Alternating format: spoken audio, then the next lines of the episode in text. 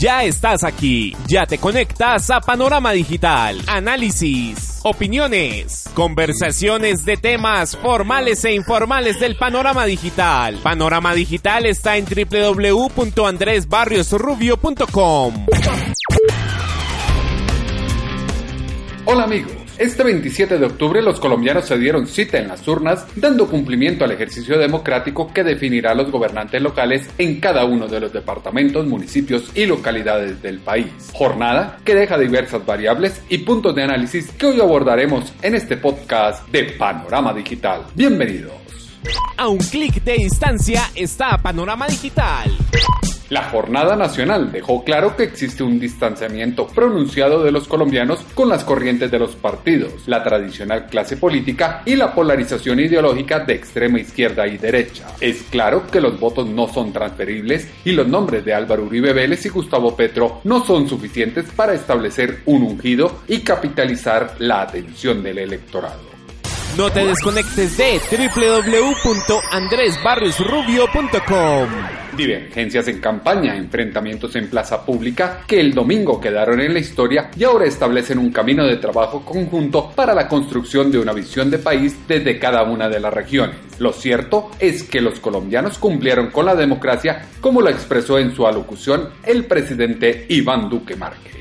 Colombia le cumplió a la democracia. Elegimos alcaldes, gobernadores, diputados, concejales municipales y ediles. Al tiempo que celebramos la democracia, con una alta participación, los colombianos reivindicamos con votos nuestro compromiso por edificar una sociedad más justa, donde todos podamos tener cabida y en donde a pesar de los desafíos, con resiliencia avanzamos hacia el futuro. Fortaleza de la democracia y el trabajo conjunto que también fue resaltada por el presidente Iván Duque Márquez.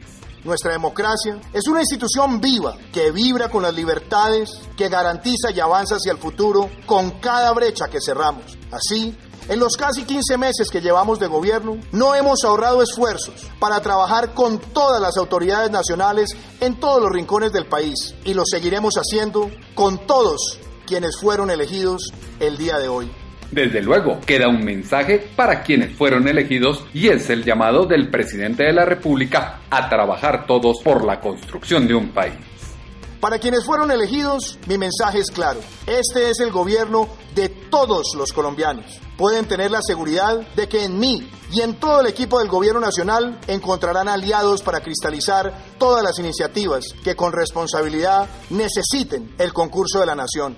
Las promesas no se quedan solo en campaña, hay que llevarlas a acciones y cumplir con eso que se dijo se haría en cada una de las acciones que emprenderían los nuevos mandatarios. Así lo afirma el presidente Iván Duque. Los invito a trabajar sin descansos, de día y de noche, para resolver las necesidades de los colombianos. Solo así, con verdadera articulación, podremos hacer posible las promesas para que pasen a ser realidades de caballeros es reconocer la derrota y ofrecer su corazón como lo hizo Holman Morris. ¿Recuerdan esta frase?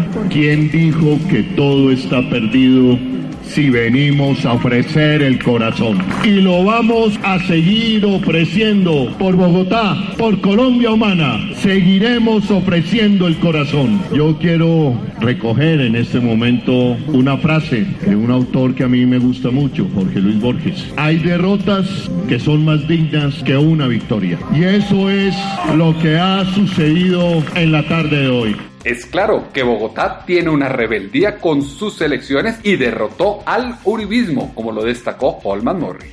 Bogotá vuelve en esa elección a enseñarnos su rebeldía, a marcar la historia con la elección de Claudia López como alcaldesa mayor de la ciudad de Bogotá. Hoy ha sido derrotado en buena parte del país el proyecto de la guerra representado en el uribismo. Un escenario de divergencias, de confrontaciones y de puntos en común que hoy llegan al reconocimiento de una ganadora y plantear un reto de aquí en adelante como lo hace Carlos Fernando Galán con Claudia López.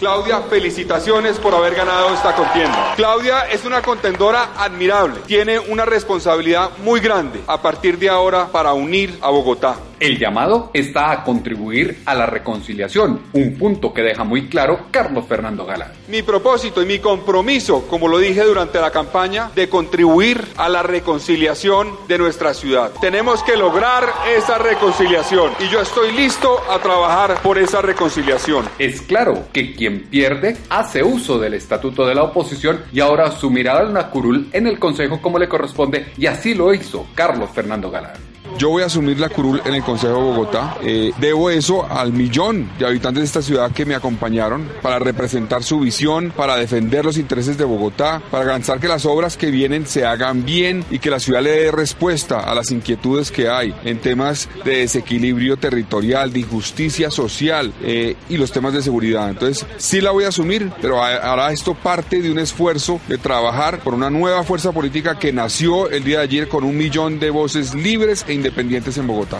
Esa convergencia de ideas, puntos diferentes de vista que se tuvieron en campaña, quedan a un lado y se reconoce las virtudes de los rivales como lo hizo Claudia López. Gracias a Holman, a Miguel y a Carlos Fernando, porque competir con contendores de su altura y de su tenacidad engrandeció esta campaña, nos inspiró a dar lo mejor e hizo grande nuestra democracia y nuestra ciudad. Sé que Bogotá y Colombia seguirán contando con ellos como extraordinarios ciudadanos y líderes que son. Como lo dijimos durante la campaña, vamos a unir a Bogotá, vamos a hacer un gobierno para todos, no solamente para quienes confiaron en nosotros. Es claro que el escenario ahora nos pinta una confluencia con los otros candidatos, como lo deja entrever Claudia López. Carlos Fernando Galán y Bogotá para la gente saben que a lo largo de toda mi vida he honrado el legado de su padre, el gran Luis Carlos Galán. He transigido al clientelismo, a las maquinarias, que he enfrentado con valentía el narcotráfico, a los violentos, que he arriesgado y arriesgaría todo en mi vida para honrar la vida, la voz y el voto libre de los colombianos de la voracidad de la corrupción y la violencia de unas minorías. Bogotá no queda herida, ni dividida, ni polarizada. Le dice hoy a Miguel Uribe y le digo yo desde aquí a él y a la administración saliente que ellos saben que yo tengo la humildad y la generosidad para reconocer y admirar y continuar lo que va bien. A Miguel lo conocí en esta campaña y me ha parecido un joven de gran tenacidad. Holman y sus electores saben que es mucho más lo que nos une que lo que nos divide. Saben que con nuestro gobierno sus causas de vida están salvaguardadas y representadas. Llegó el momento de reconstruir los escenarios locales, de pensar en la construcción de un nuevo país desde el escenario regional, que Colombia entienda que el mapa político cambió y que los intereses de los colombianos no están centrados en partidos, sino en ideas y en cómo derrotar la corrupción, la inoperancia y la falta de gestión que tienen algunos de los mandatarios que hoy en día están al frente de cada uno de los cargos. Andrés Barrios, una voz con imagen y credibilidad. El reto está el primero de enero de 2020 cuando empieza una nueva etapa del gobierno regional y los candidatos deben empezar a demostrar que son ciertas cada una de las intenciones que manifestaron en campaña. El ciberespacio tiene un panorama digital.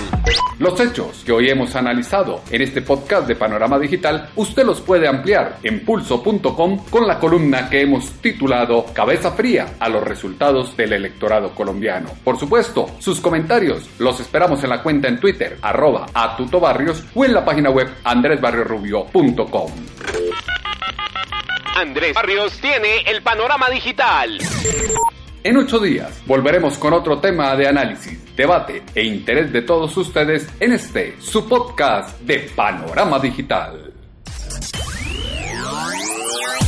Ya estás aquí, ya te conectas a Panorama Digital. Análisis, opiniones, conversaciones de temas formales e informales del panorama digital. Panorama Digital está en www.andresbarriosrubio.com.